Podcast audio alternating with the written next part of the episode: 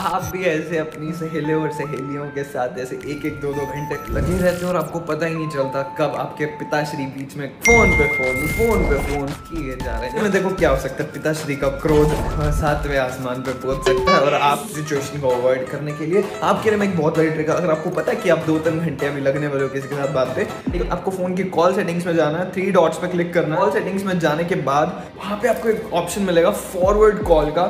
एक उसमें ऐसा नंबर डाल देना जो हमेशा बंद रहता है। या कोई भी ऐसा इनवैलिड नंबर डाल सकते हो। तो हर बार उनको ये सुनने की बजाय उनको ये नहीं सुनाई देगा और उनको ये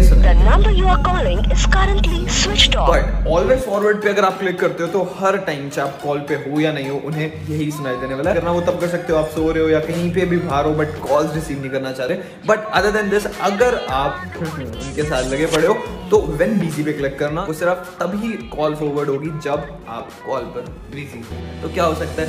पिताश्री भी नाराज़ नहीं होंगे मम्मी भी नाराज़ नहीं होगी। उनको लग रहा है बेटा हमारा फ़ोन बंद करके पढ़ाई कर रहा है। नहीं देखो पढ़ाई तो करेगा केमिस्ट्री पढ़ रहा है है ना? बाद में बायोलॉजी पढ़ेगा। कार